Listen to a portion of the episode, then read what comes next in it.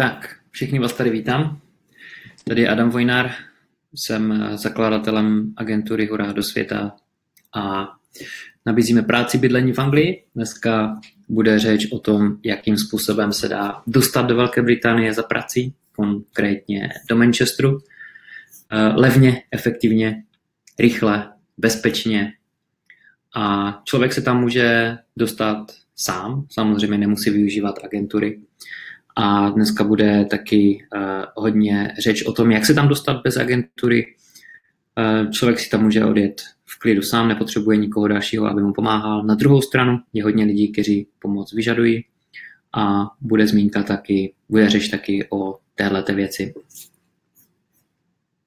Všichni vás tady vítám. Jsem rád, že jste si udělali čas na to, aby, uh, abyste byli tady na tomhle webináři a máte zájem vycestovat do Velké Británie. Jdeme na to. Co se dneska dozvíš? Kdo jsem, kdo tady před tebou sedí, mluví. Budeme se bavit chvilku o Brexitu, který se blíží.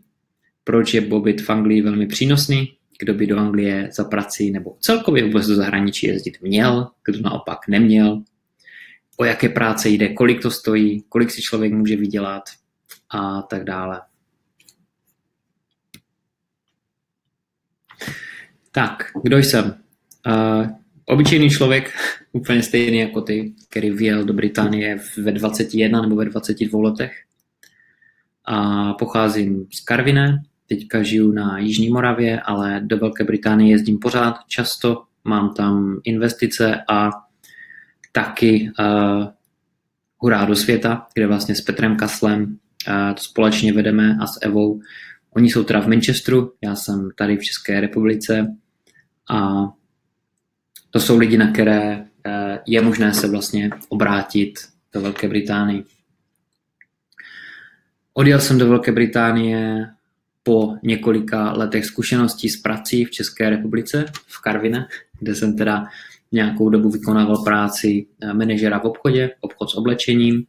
Měl jsem pod sebou nějakých deset dvanáct lidí zhruba, nemohl jsem se dočkat, až dokončím školu a odjedu do zahraničí. Potom jsem ještě stihl mezi tím vojnu, pak další práci, pak bylo dvacet dva a vyjížděl jsem pryč. To byl tehdy rok dva tisíce čtyři, takže všecko bylo trošku jiné, než je dneska. Když si se na nás dívali e, Britové, jakože pocházíme z Ruska, nebo odkud to vlastně jsme, jestli tady jezdíme ještě na koních a jestli máme bankomaty. Můj zaměstnavatel mi říkal, e, já ti otevřu účet v bance, jsem dělal v úklidové firmě, a dostaneš od toho takovou plastovou věc a tu pak vezmeš a dáš ji do stěny, do takové speciální stěny. Jsem se na něj díval, jako byl tam problém s angličtinou samozřejmě, ale tohle jsem moc dobře rozuměl a měl na mysli samozřejmě bankomat. Jo. Takže takovou představu o nás měli Britové v roce dva tisíce čtyři. Dneska už se to trošku vylepšilo a je to úplně jiná situace, než byla kdysi, protože kdysi se nedalo jen tak začít pracovat, i když jsme byli v Evropské unii, ale byli jsme tam pár měsíců, když já jsem tam vyjížděl, takže to byl divoký západ. Mezi roky dva tisíce čtyři až dva tisíce devět jsem vystřídal třináct prací, desetkrát se stěhoval, potom založil agenturu Hurá do světa. Všiml jsem si, že za mnou chodí lidi a ptají se mě, kde hledat práci, jakou práci, jak hledat práci v kanceláři, protože v té době jsem dělal v pojišťovně už. A hodněkrát se stěhoval, tak jsem jim radila. Pak jsem si říkal, proč nezaložit vlastně na to agenturu a nepomáhat vlastně oficiálně a vzít to taky nějakou zodpovědnost. Takže to byl začátek zrodu Hurá do světa. První práce v Británii pro mě byla práce uklízeče, potom barman, potom další barman, číšník, to jsem tu nerozepisoval, potom pojišťovna, bankéř, podnikání a potom investování. Ale pojďme se teďka pobavit o jedné důležité věci a to je Brexit. A ještě než se zeptám na Brexit, tak bych poprosil, jestli můžeš vyplnit uh, krátký tady jenom úplně dotazníček, jenom kliknout na to, jestli se chystáš do Anglie za prací v následujících několika měsících, anebo naopak ne, ať vím, jaké je tady vlastně dneska obecenstvo a případně mi můžeš napsat taky nějakou zprávu a nějaký dotaz. Já se pravidelně na dotazy budu dívat, já to tady nevidím celou dobu před sebou, ale co pár minut, řekněme, co pět minut se k tomu vrátím, podívám se na to. Jo, výborně. Takže Brexit. Na konci října přijde Brexit s největší pravděpodobností, protože Boris Johnson je hodně houževnatý, co se týká odchodu Velké Británie z Evropské unie a byl taky pro kampaň, aby Británie vystoupila z Evropské unie v roce dva tisíce šestnáct, byl pro tuto kampaň. A dneska je vlastně u kormidla Británie a ten si nebere servítky. Prostě odstavil celý parlament na několik týdnů, aby nemohli hlasovat a zablokovat jeho nějaké plány, takže uh, věřím tomu, že on vyvede Británii z Evropské unie, ať to bude se smlouvou nebo po smlouvě, teda nebo bez smlouvy. Ta smlouva je důležitá v tom, že se týká samozřejmě hodně uh, obchodu. Jo? Hodně se týká obchodu. Uh, hodně se vždycky mluvilo o finančním sektoru. Británie má Londýn, který je prostě světovým obchodním střediskem, světovým obchodním střediskem a vymění se tam více amerických dolarů, více než na newyorské burze. A takže jenom tak pro představu, že je to obchodní centrum globální. Takže pro mě to je velký problém, že Londýn nebude součástí Evropské unie. Bude se muset mluvit nějak... Jo, bude to hodně složité, prostě nechci zacházet úplně do detailu. Ale potom jsou další věci, na které jsou navázané práce, zaměstnání. A to je automobilový sektor. A ten je ještě větší než celý finanční sektor ve Velké Británii. O tomu se tolik nemluví, protože tam jsou nějaké dohody prostě s Německem a tak, protože do Něm- Němci hodně vyvážejí BMWky, Mercedesy do Audiny do Velké Británie. Tam toho jezdí hodně. Takže o tom se už tolik nemluví a tohle by hodně ovlivnilo celý trh, protože by se museli platit nějaké cla, automobilky by se stáhly z Británie do jiných zemí Evropské unie a tak dále. Ale to se uvidí, jak to ještě celé dopadne. Takže Brexit tady máme za chvilku, jakým způsobem bude probíhat, co bude po Brexitu, jestli budou třeba nějaké víza pro nás, jakožto Čechy, kteří přicházíme z Evropské unie a budeme žít ve Velké Británii a pracovat tam. To se ještě neví, jestli budou víza, jaké podmínky budou, ale pokud se domluví na dohodě, to znamená, že mezi sebou budou mít nějakou smlouvu, tak Velká Británie a Evropská unie, tak to znamená, že ta doba, kdy je možné vycestovat do Velké Británie, ta přechodná doba, se prodlouží na další dva roky. Se prodlouží na dva roky až do roku dva tisíce dvacet jedna, někde do září, října. Po celou dobu bude moct, bude moct vyjíždět do Británie, žít tam, pracovat jako dodnes, jako uplynulých čtrnáct nebo patnáct let. Ale je dost možné, že Brexit bude tvrdý, to znamená bez dohody, a tím to bude všecko horší. A může to být něco do samé, když člověk chce jít pracovat, já nevím, třeba do Spojených států. Jo? Je to možné, ale stojí to víc peněz, člověk musí více papírovat, vyplňovat žádosti, víza a tak dále. Ale, jak říkám, ještě to nevíme, sledujeme to každý den a prostě uvidíme. Každopádně, pokud vyjedeš do Velké Británie teďka, před Brexitem, tak britská vláda se zavázala, že uh, ti nechá skončit pětileté období, to znamená nerušeně pět let tam budeš moct být a zažádat potom o uh, status usedlíka a zůstat tam natrvalo. Takže vlastně pokud vyjedeš před Brexitem, tak se tě Brexit v podstatě nebude týkat, co se papírování týče a nějakého povolení, víz a podobně. Takže pokud máš možnost vyjet před Brexitem, určitě vyjeď před Brexitem. Jo, pokud nad tím váháš plus minus pár dnů, týdnu, měsíců a třeba máš po škole už a máš možnost vyjet, tak určitě vyjeď dříve než později. Protože je škoda si to nechat utéct. Je to naše nejbližší mluvit, anglicky mluvící země, tady od České republiky. Je to jenom necelých dva tisíce kilometrů, dvě a půl hodiny, dvě a čtvrt hodiny letecky a člověk se tam naučí perfektně anglicky a Británie je jiná než zbytek Evropy. Jo, takže je to vynikající zkušenost a je škoda si to nechat utéct. Takže tolik k Brexitu. Každopádně sleduj náš web, uh, sleduj hurá do světa tečka cé zet, Facebookovou stránku, kde o nejnovějších věcech budeme informovat. A To je otázka za milion dolarů, jak se říká. Proč odjet do zahraničí? Dělal jsem průzkum se stovkama lidí, kteří vyjeli s námi do Velké Británie. My jsme celkově pomohli přes devět set dvacet lidem dostat se tam za posledních deset let. A pomohli jsme s prací, s bydlením. A když ne s prací, tak s bydlením, protože tam spravujeme nemovitosti, máme je v dlouhodobých pronájmech, staráme se o ně, takže když k nám přijedeš, budeš bydlet v našem domě, který nám sice nepatří, ale staráme se o něho prostě třeba deset roků. A lidi hodně odjíždějí, protože chtějí poznat novou kulturu, chtějí nové zkušenosti, poznat něco nového, něco vidět. Jo, většinou jde o mladší ročníky, průměrný věk dvacet tři let. Máme tam lidi od devatenáct let, ale máme i přes padesát, ale těch je jenom fakt výjimečně jeden, dva, možná někdy tři.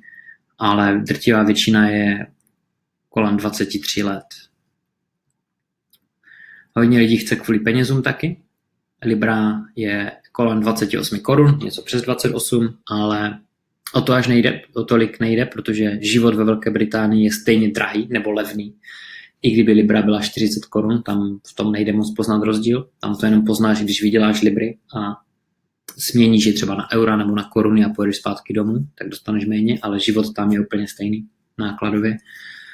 Ale hlavně, když tam teďka budeš vyjíždět, tak to máš levnější, protože Libra je levná, takže uh, koruna je docela tvrdá měna v tuhle, v tuhle chvíli.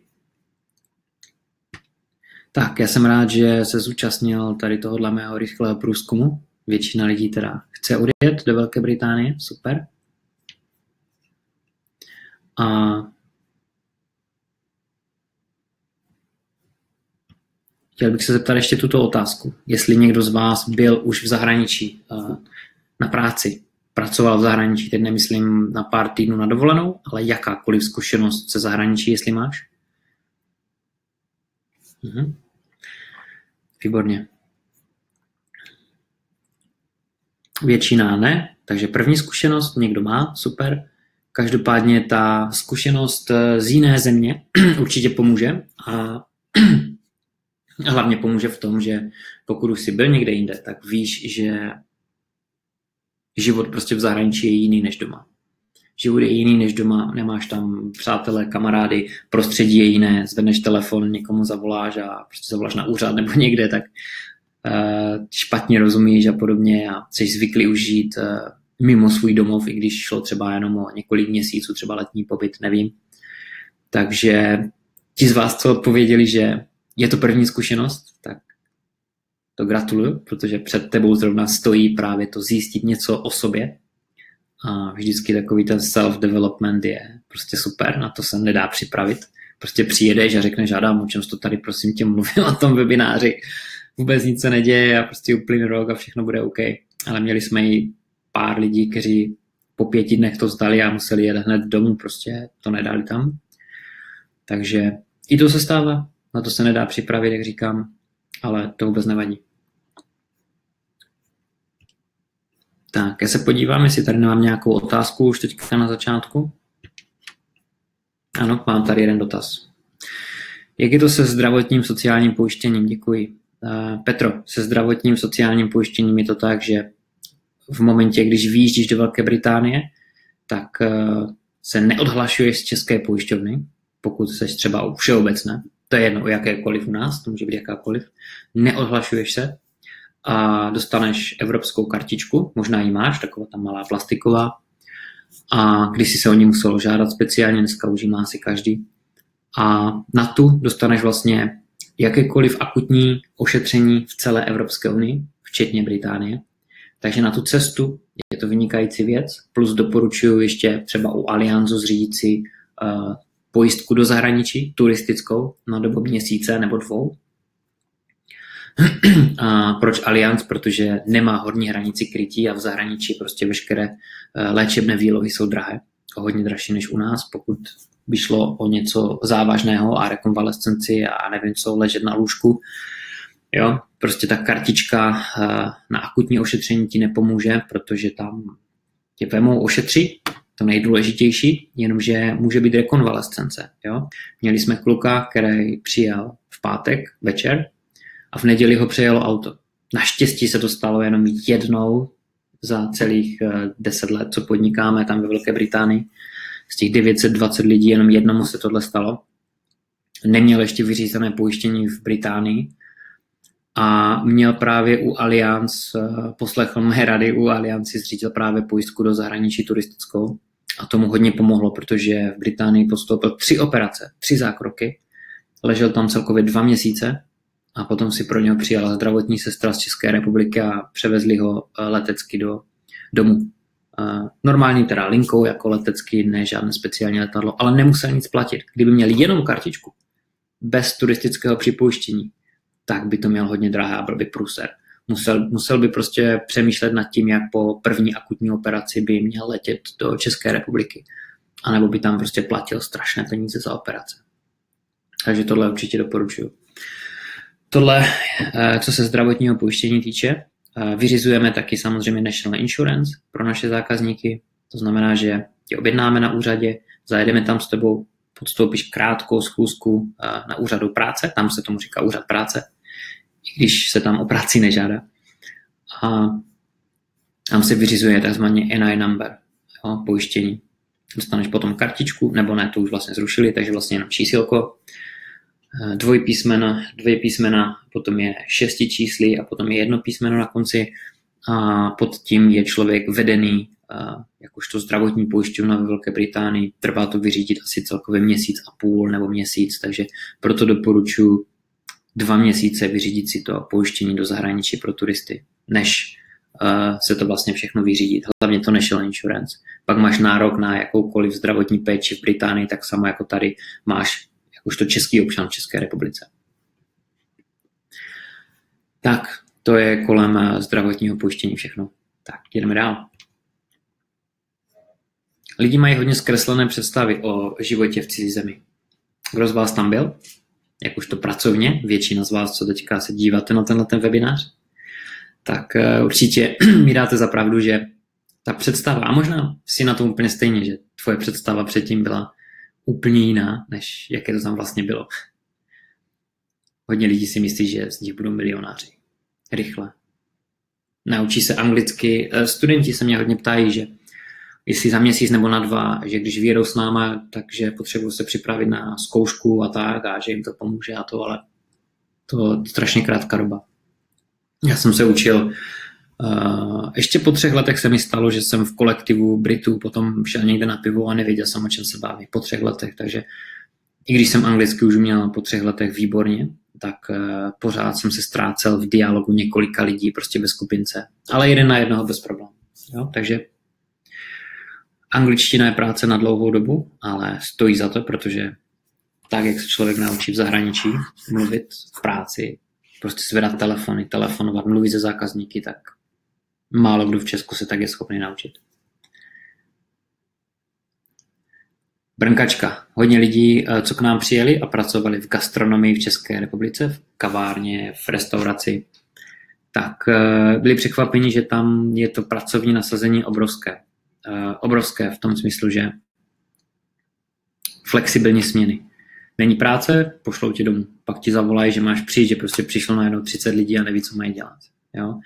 Člověk musí lítat tam zpátky. Jo? A hlavně tam je normální, že tam se nechodí do Británie. V Británii do restaurací se nechodí na menička, jak u nás. Tam se chodí na uh, večeře, kde mají tři chody. Jo? Takže každý stůl si musíš hlídat.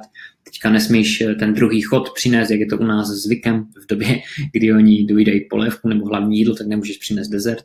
Tak musíš zebrat, odnést talíř, další stůl, další obsloužíš. Po chvilce, třeba po pěti, deseti minutách, jim přineseš další chod, musíš si to všechno nastopovat. Jo.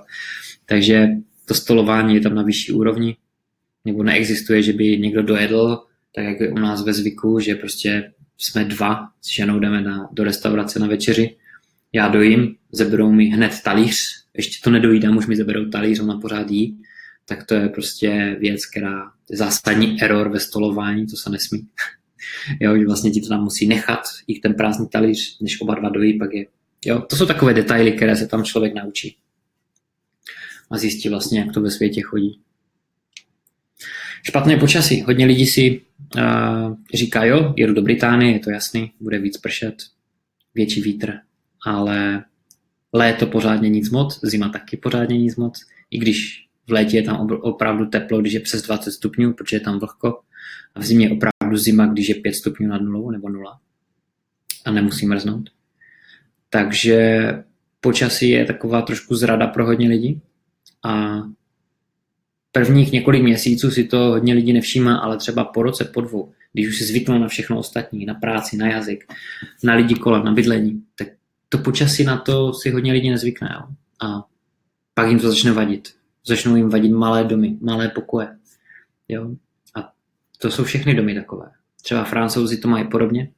Jsem slyšel, že mají stejné nějaké stěny, jak Britové, to znamená, že někdo chodí o patro výš a ty to slyšíš, jo, úplně hravě, každý krok, bů, bů, bů v tom domě, tak se tam prostě staví. Mám tady před sebou otevřené otázky, takže teďka mám tady další dotaz od Nikoli. Dobrý den, mám otázku, jak je to s OSVČ self-employment? Mám v Česku přerušit podnikání a přihlásit se ve Velké Británii? Určitě ano.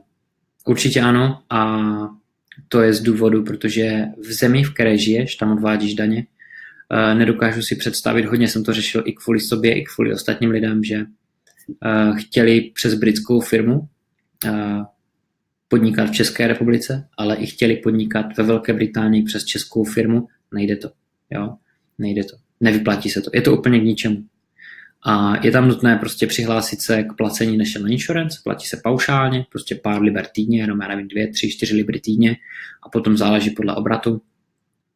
Ale není to nic hroznýho, je to úplně v pohodě. A určitě uh, platit daně tam, kde člověk žije a kde vydělává ty peníze. To i ze zákona se musí. Jo. Takže stoprocentně tady přerušit činnost a založit firmu tam.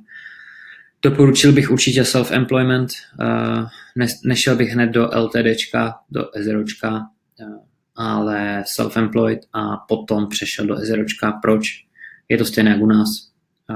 Problém vytáhnout peníze z firmy, člověk se musí zaměstnat, takže zaměstnaný platí vyšší daně, corporation tax, účetní stojí víc peněz a tak dále a tak dále. Teď bych nešel, nechtěl zacházet úplně do detailu tady v tomhle, protože je to přece jenom mimo to, proč jsme se tady dneska sešli. Ale díky za ten, ten dotaz. Jdeme dál. Pro koho je práce v Anglii vhodná? Práce v Anglii je vhodná pro ty, co chtějí pracovat.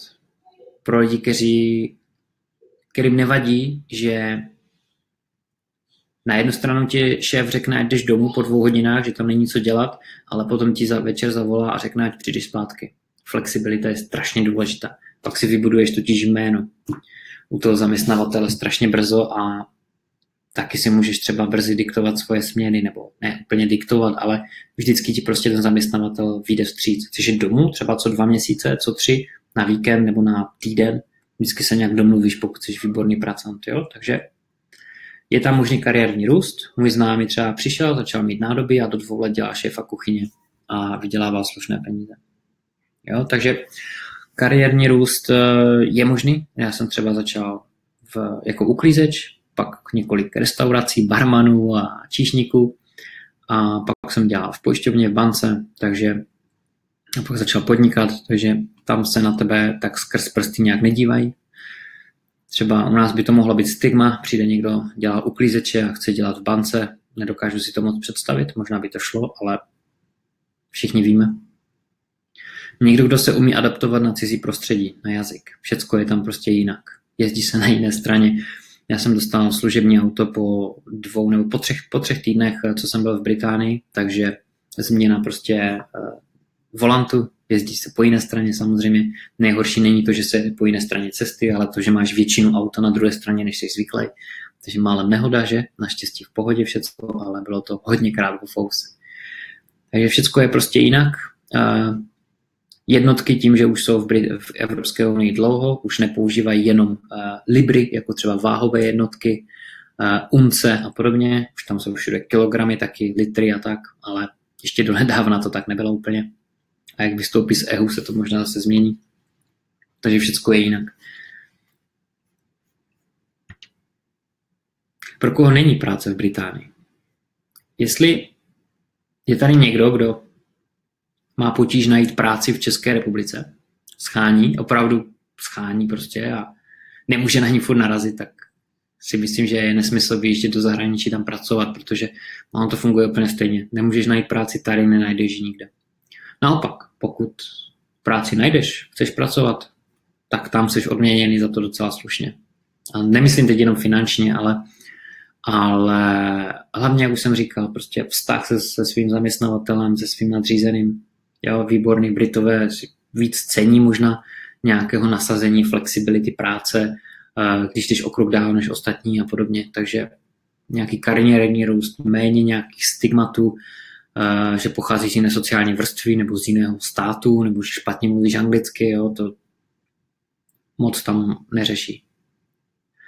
Takže pokud je člověk spolehlivý, je to v pohodě, pokud je nespolehlivý, určitě ho to vytrestá.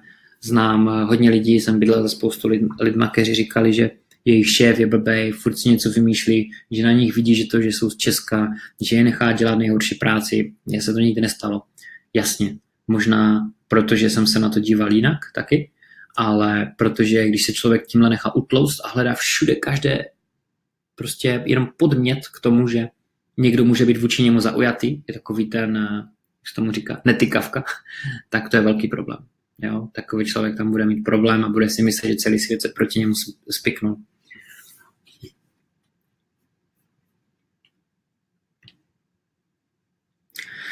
To auto, ten nový telefon, ten nový notebook, tu kulturu a to všecko, to je všecko to, co ta Británie může nabídnout, ale není to rychle. Není to rychle.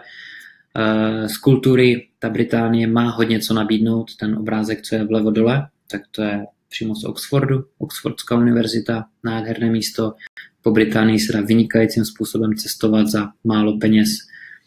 A je to, jak říkám, úplně jiná země, než na co jsme tady zvyklí odsaď. Ta kultura je tam, je úplně jiná opravdu, je to cítit na každém kroku. Teď se dostáváme pomalu k financím, respektive už jsme tady.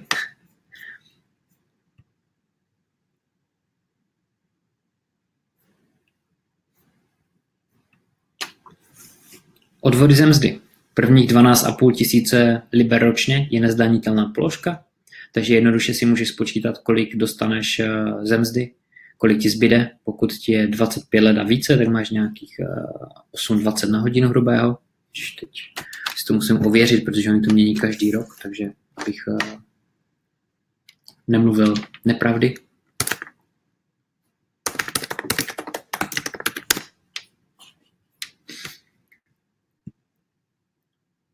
Já jsem začal dělat v Británii v roce dva tisíce čtyři za čtyři libry devadesát dva na hodinu a dneska je minimální mzda, pokud je dvacet pět let a více, tak je osm dvacet jedna.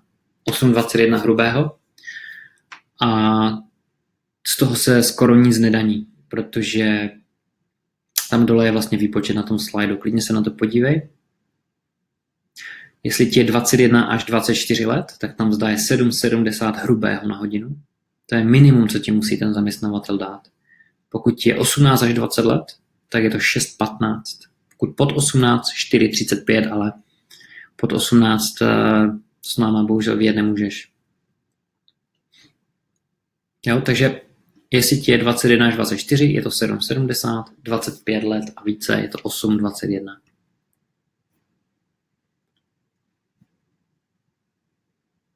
Hodně lidí má dvě zaměstnání, takže se musí rozhodnout, které zaměstnání vezmou jako svůj hlavní poměr, nebere se to automaticky.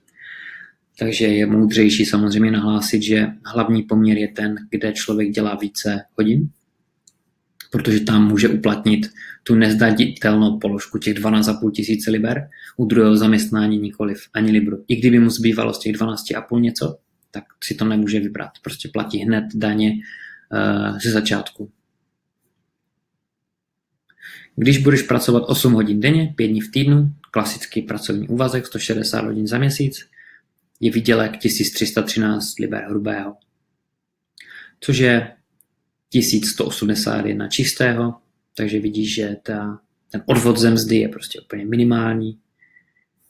Je to kolem, já nevím, já to nechci počítat z hlavy, je to fakt málo. A to z toho důvodu, že ta nezdanitelná položka se opravdu zvyšuje každým rokem. a je dvanáct a půl tisíce. To znamená, že první dvanáct a půl tisíce, co vyděláš za rok, neplatíš z toho žádnou daň. Většinou platíš hned ode dne jedna ty daně. A potom je dostaneš zpětně. Jo? Dostaneš je na zpátek. Někdy o ně musíš žádat, někdy to udělá za tebe zaměstnavatel, někdy automaticky dostaneš na účet. Jo? Takže člověk si to musí hlídat. Pojištění dvanáct procent, takže daň z příjmu je dvacet procent, pojištění se platí dvanáct procent, to je sociální i zdravotní dohromady.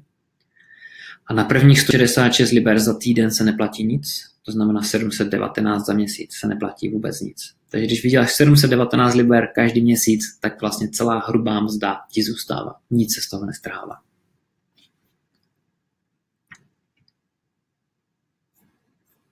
Je možné vycestovat na vlastní pěst, jak už jsem říkal na začátku, můžeš vyjet sám nebo sama, bez agentury. A kolik to stojí? Většinou jde na začátku o sharehouse. Já bych řekl, že pokud tam nemáš kamaráda, u kterého budeš bydlet, tak budeš bydlet na sharehouse. Protože i když jste skupinka lidí, třeba je vás tři, čtyři, pět, deset, nedostanete bydlení. Nedostanete.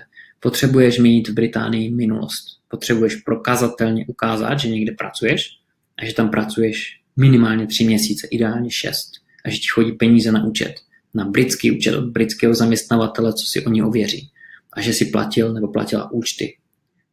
Jo, takže plyn, topení, jo, elektriku teda, televizi, jo, vodu. Takže tyhle věci, tím se člověk prokáže. A když přijedeš z Česka bez historie, tak realitka se s tebou nebude ani bavit.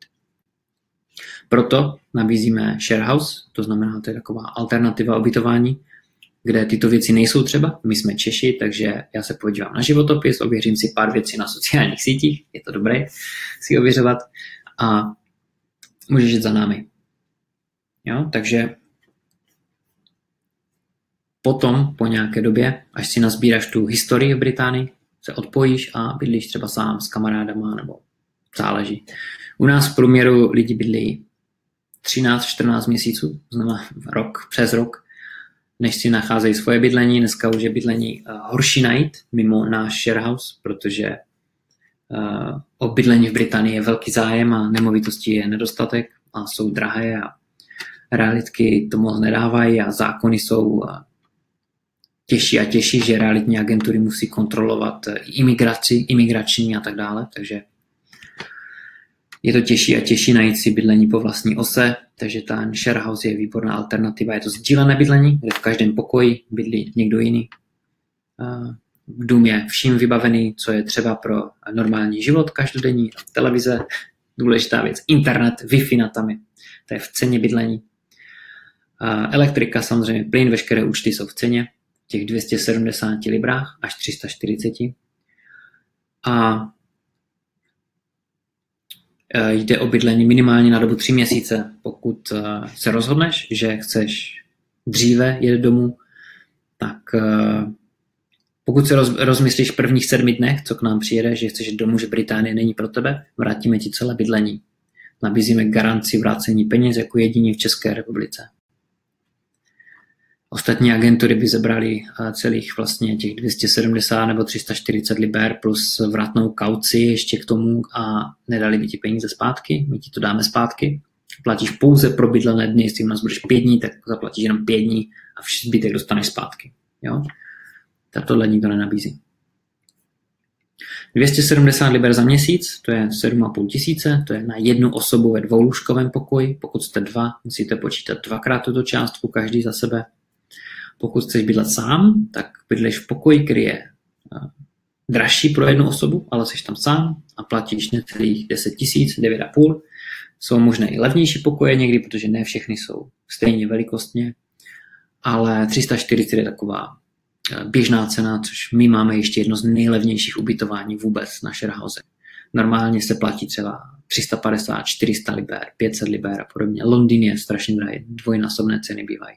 Pokud nechceš bydlet v nějaké páté zóně a dojíždět třeba hodinu a půl do práce a tak. Takže Londýn je většinou hodně drahý. A my patříme k jednomu z nejlevnějších bydlení a bydlení bývá nedaleko od centra, nedaleko M H D, nedaleko zaměstnavatelů v jižní části Manchesteru, takže všechno pod kontrolou. Pronájem vlastního domu, které na začátek nedostane nikdo, tak vyjde na hodně peněz a proto se třeba skupinka lidí domluví, co se s kamarádi na sharehouseu a domluví si svůj vlastní dům a domluví si vlastně svůj vlastní sharehouse, takže na jednu stranu dobrý, že je to jejich vlastní sharehouse, na druhou stranu horší, protože vlastně šli z sharehouseu jednoho, kde mají skoro nulovou zodpovědnost, do sharehouseu, kde mají obrovskou zodpovědnost a jsou vázaní smlouvou a stojí to hodně peněz. Přes tisíc liber uh, úplně hravě každý měsíc prostě stojí bydlení. To jsou fotky z našich domů, to jsou konkrétně naše domy, to nejsou žádné ilustrační fotografie, ale musím říct, že upozornit, že ty fotky vypadají líp než skutečnost, říkám to úplně tak, jak to je. A to je z toho důvodu, že prostě fotky vypadají asi líp, nějak jsme to naaranžovali, ale bral jsem to kdysi, ještě jsem to fotil mobilem, myslím pětka, šestka, nevím co takového. Žádné retušování, nic, prostě jsem vzal, vyfotil, dal na web a říkám, ty fotky vypadají prostě nějak dobře. Jo, takže vypadají o něco líp, než je skutečnost a tak to prostě je. Tady jsou fotky z dalších domů. To je opravdu reálné ubytování, tak to opravdu vypadá. Součástí pomoci v Anglii je garance, jak už jsem říkal, garance spokojení, spokojenosti, vrácení peněz za bydlení. Jo, takže můžeš si kdykoliv během sedmi dnů vzít, říct, podívej Peťo, Adame, Evo, s kým budeš mluvit, já končím, jdu domů, to tu není pro mě, mám letenku zabukovanou za tři dny, jedu pryč. OK, tady máš peníze za bydlení, jo? Jdeme dál. Ptal jsem se hodně lidí. A hodně lidí chce vycestovat a nemá žádné očekávání. No, není na škodu mít nějakou vlastní představu, proč jedeš pryč. Jenom tak si to prostě zhodnotit v hlavě. Jak dlouho tam chceš být? Jo, je to na neurčitou dobu, chceš jít pak do jiné země, chceš se připravit, našetřit třeba pět tisíc, deset tisíc liber a jet do státu, do Austrálie, naučit se jazyk, nebo získat zkušenost a jet zpátky. Jen tak si to prostě utřídit. To skoro nikdo nedělá a je to velká škoda. Potom s nima ten život mává tam zpátky a k nám se třeba vrátilo několik lidí už po čtvrté nebo po třetí. Jo? Projeli jednu zemi, Holandsko, pak Španělsko, pak zase k nám, pak státy, pak zase k nám, jo? A tak dále. A prostě potom člověk si všimne, že uteče deset let života a bydlíš jenom na sharehousech a děláš jenom pomocné práce, prostě nic pořádného. Takže neškodí prostě uh, si promluvit s někým, třeba s rodiči, s kamarádama, proč tam chceš jet, ale jako je to taková vážnější věc, ale já to vždycky o tom mluvím, že to není vůbec na škodu. Někdo to dělá, někdo ne. Není to samozřejmě povinnost.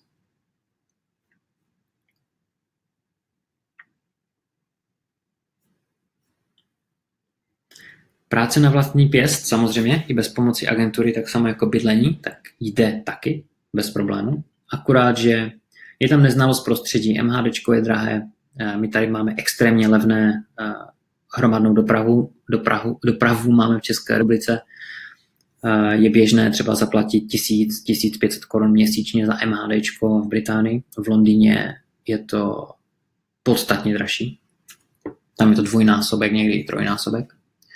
Takže když ti pomáháme s prací, tak to stojí čtyři tisíce korun a nemusíš se starat o MHDčko, zebereme do auta, zajedeme, vysvětlíme a je to rychlejší, orientace v terénu je perfektní a strašně to ulehčuje čas, protože člověk už je vyčerpaný z toho, že všechno je nové a ještě vlastně, aby zjišťoval různé spoje, kde se dostat. Všechno je stejné, všechny domy, takže člověk se ztrácí, musí na mobil koukat, na mapy a podobně. Párkrát se mi stalo, no kdysi často, protože ještě jsme neměli navigace v mobilech a stálo to hodně peněz ty data, tak jsem musel navigovat někoho hodinu a půl přes telefon. Já jsem seděl v kanceláři nebo kde to bylo na internetu a díval jsem se, kde ten člověk je a mi diktoval prostě ulice, tak jsem musel směřovat doprava, doleva a tak. Takže lidi se tam hodně takhle bloudí, hodně bloudí a ztrácejí se a ta pomoc při hledání práce prostě tomu hodně pomáhá. A stojí jenom čtyři tisíce korun a člověk by nechal minimálně tu samou částku za to, kdyby si to všechno scháněl sám. Nám jde samozřejmě o to, aby si pracoval co nejdřív a co nejdále a co nejlépe a byl spokojený. Proč? Protože bydlí v našich domech a my chceme nájem. Takže nám jde o to, aby člověk začal pracovat co nejdříve. Většinou to trvá kolem sedmi dnů až dvou týdnů, než člověk začne pracovat. Jo, to je průměrná doba.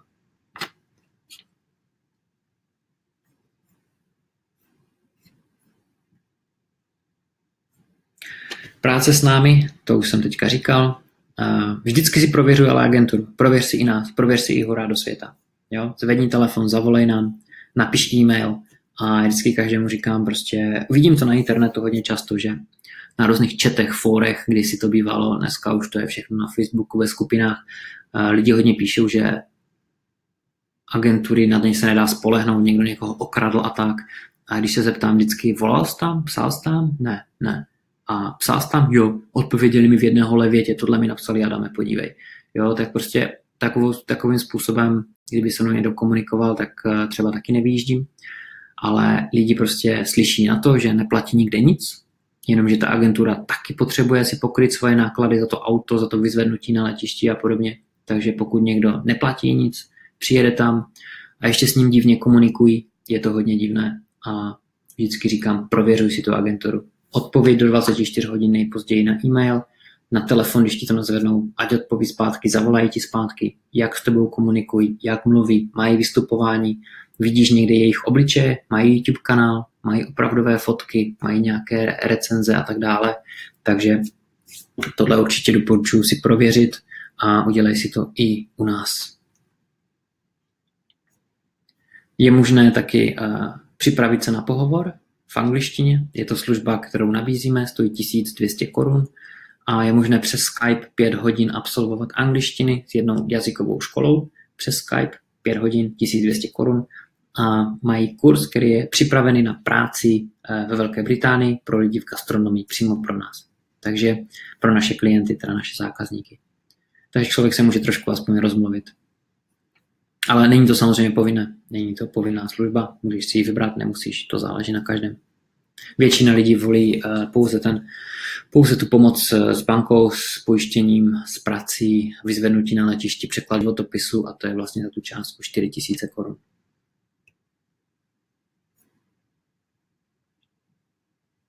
Jde o práce v gastronomii. Jde o práce v gastronomii. Kuchyně, pomocné práce, mytí nádobí, pomocní kuchaři, když někdo má zkušenost s prací jako číšník, servírka, barman, barmanka a umí dobře anglicky, může začít třeba na těchto těch pozicích, ale drtivá většina lidí tam nezačne, protože je to, angličtina je tam jiná a všechny věci jsou vlastně jiné, jinak se nazývají, jinak si tam lidi vymýšlí, když chtějí, když objednávají u velkého stolu, já chci to, já nechci to, já jsem alergický na to, moje děti nesmí to, takže jako s tou angličtinou je tam člověk hodně zápasí, já jsem tež kdysi hodně zápasil tady v tom strašně moc. Takže většinou pomocná práce a potom člověk může po nějaké době přejít třeba na plac nebo na jinou práci k jinému zaměstnavateli, nejseš vůbec vázaný přes nás na žádného zaměstnavatele, to v žádném případě. Takže člověk se rozkouká a může jet v klidu po vlastní ose.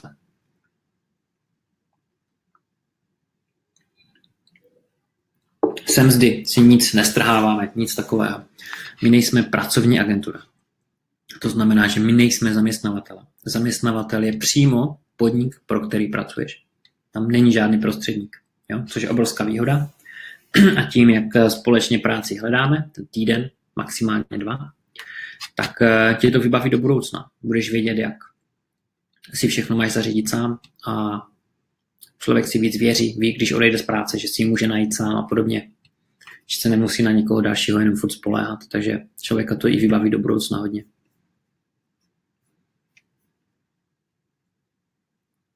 Vyřizujeme pojištění, banku, osobní doprovody, jak jsem říkal, naložíme do auta, zajedeme, vyřídíme společně. Člověk samozřejmě musí mluvit sám, to je jasný. Natiskneme životopisy, předěláme, upravíme, přeložíme. Jo? Takže to je v tom poplatku čtyři tisíce korun. Jaké osobní doklady sebou? Cestovní pas. Většinou občanka jenom nestačí, i když na cestování občanka stačí, ale na to, aby člověk někde přijel, pracoval, žil, otevřel si účet v bance. Ano, může stačit jenom občanka, jeden doklad, ale třeba na bankovní účet se mi hodněkrát stalo, že chtějí vidět dva doklady. Dva doklady totožnosti. Rozdílné, jo? Takže jenom občanka nestačí. Určitě si vem sebou dva doklady. Může to být třeba řidičák, nemusí to být ten pas. Jo? Takže, ale dva doklady mít určitě sebou. Rodný list není podstatný, vůbec ne. Jo? Občanka, řidičák, pas. Samozřejmě pas je číslo jedna. Turistické pojištění, o tom jsem říkal, doporučuji Allianz. nejsem s nima nějak zpřízněný, nedlám nikomu reklamu, jenom vím, že uh, myslím, že snad jako jediní u nás nemají horní hranici krytí, což se může hodně hodit, protože některé pojistky jsou levné, ale třeba mají horní hranici krytí jenom dva miliony korun, což je nic. Jo. V zahraničí to je nic. Je dobré mít uh, možnost sáhnout na nějakou rezervu finanční na účtě, vybereš si prostě kartu sebou, strčíš ji do té stěny a vybereš si peníze, jo, úplně v pohodě. Bez poplatku. V Británii se vybírají peníze z drtivé většiny bez poplatku, mají samozřejmě bankomaty, kde se platí poplatky, ale ty ti to vždycky řeknou, ale těch není moc. A kdo ti bude ty poplatky účtovat, je pouze tvoje česká banka a pak ti dá ještě nevýhodný kurz. Takže jako já doporučuji mít sebou třeba uh, Revolut peněženku, apku v mobilu Revolut, a z Česka ti tam někdo může poslat peníze, no a ty ti můžeš platit přes mobil, že jo, a nebo mít od Revolutu přímo kartu.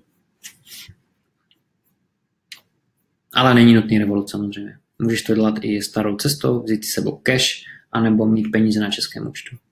Člověk je potom aspoň klidnější. Životopis překládáme, to už jsem zmiňoval, dostatek peněz sebou na měsíc až dva. Vždycky to pomůže, protože výplaty nejsou vždycky jenom každý týden. Stává se, že jsou výplaty i co dva týdny. U některých zaměstnavatelů i co měsíc. Takže je to stejně jak u nás. Člověk může být třeba dva měsíce teoreticky bez první výplaty. Jo? Takže proto je dobré mít třeba nějakou rezervu, uh, možnost přístupu k nějakým penězům ještě.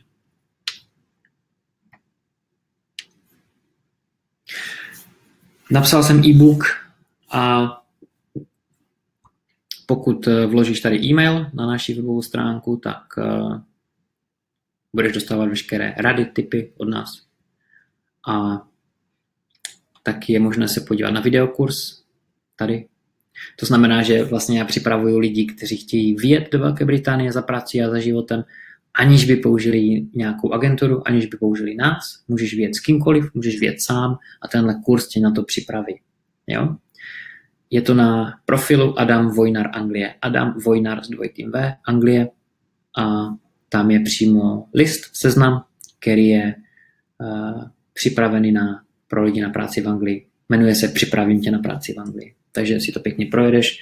Netrvá to dlouho, do hodinky to máš, všechno sjete a je to příprava na to před cestou, během cesty, potom, když tam dostaneš hledání práce a podobně. Takže na to určitě mrkni a dej like. Tak, to je všecko. Zhruba něco více přes tři čtvrtě hodinky je za náma. A já bych se chtěl zeptat ještě... tuto otázku. Jak hodnotíš svoji angličtinu? Angličtina je nutná pro práci ve Velké Británii, ale měli jsme některé lidi, kteří neuměli skoro ani slovo a tím, že se uměli prodat, tím, že uměli mluvit, i když jenom česky, jo, ale uměli mluvit tím řečí těla, prostě já chci pracovat, šlo to na nich vidět, energie, tak třeba dostali během týdne dvě pracovní nabídky, jo, i tíhle lidi. A potom byli někteří, kteří uměli dobře anglicky a měli problém najít práci, protože to je to, co jsem říkal na začátku, když má někdo problém najít práci u nás, má problém všude, ale drtivá většina lidí prostě práci najde hned. Jo. Obzvlášť dneska, kdy prostě Britové ty lidi potřebují na tu práci. Extrémně o hodně více než kdysi. Domluvím se lámaně, domluvím se výborně, super. Aspoň lámavě. Trošku nedomluvím se, OK, někdo tady zaškrtnul. Uh, proč se na to ptám? Protože bývají pohovory. Jo? Bývají pohovory. Uh, my ještě připravujeme těch, je, během těch pěti hodin na to, že člověk se nějak rozmluví, aspoň než do té Británie přijede, protože přece jenom, když dostane ten náraz, přijede první den a pak má mluvit s někým, jo? Tak je to hodně nového a člověk si přestává třeba věřit a jedno s druhým, takže to moc nepomůže, to se mu sebevědomí. Takže ten kurz pomáhá aspoň zjistit, co člověk všechno neumí a co se musí doučit ještě předtím, než je v Británii, protože začít se rozmlouvat až tam, pak se celý proces natahuje, hledání práce a podobně. OK, děkuji. A zeptám se ještě úplně na poslední dotaz. Tak, zajímalo by mě tady tohle. jestli webinář splnil tvá očekávání. Jako ve škole. Děkuji. To jsem rád. Případně, jestli je otázka, určitě mi napiš. A jestli se díváš teďka ze záznamu, tak mi klidně napiš a přijde mi to na e-mail, ten tvůj dotaz. Jo? Vyplň svoji e-mailovou adresu a přijde mi to na e-mail, takže odpovím i po skončení webináře, i když jde o sledování ze záznamu.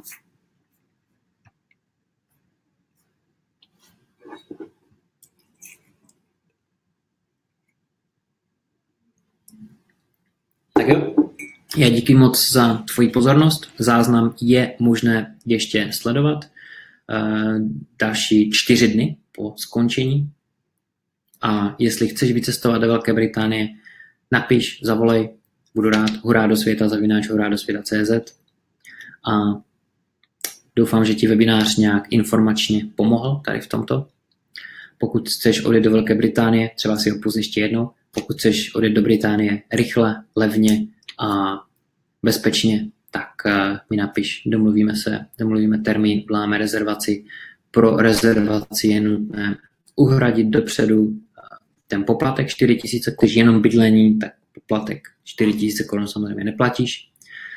A platíš pouze část vrátné kauce před odjezdem a tu potom dostaneš na zpátek. Jo? Takže neplatíš vlastně žádný poplatek. Pokud máš zájem o pomoc prací, o angličtinu, tak tady tohle se platí dopředu. Je to součástí rezervace, vystavíme fakturku a součástí rezervace je taky kopie letenky. Ať víme, kdy vyzvednout, v kolik hodin, na jakém letišti, to vlastně Manchester letiště vyzvedáváme, takže na mezinárodním. Takže tohle je nutné provést před cestou. To znamená, před cestou je nutná rezervace a registrace, to je uhrazený poplatek, pokud máš zájem o pomoc prací a letenka. Tak jo, většina na jedničku, jsem moc rád. Pokud ti napadne nějaký dotaz, napiš e-mail nebo napiš tady do chatu, já to dostanu tu zprávu. A je tady od Jirky. Víceméně si řeknu, co potřebuju, ale nerozumím téměř nic. Rád bych s tím vyjel. Co ty na to? Já myslím, že to je úplně normální. Já jsem ještě neviděl skoro nikoho, kdo by nikdy nikde nebyl v zahraničí a rozuměl, co se mu říká. Je to tak. Je to smutná realita českého školství, ale to je pravda, tak to prostě je. Doporučuju naposlouchat si to, doporučuju uh, přes Skype, jestli znáš Italki. Počkej, já ti to tady najdu. Nemá to s českou firmou žádnou nic společného. Jmenuje se to prostě Italki. Jo. Já chci poslat odkaz a tady to je.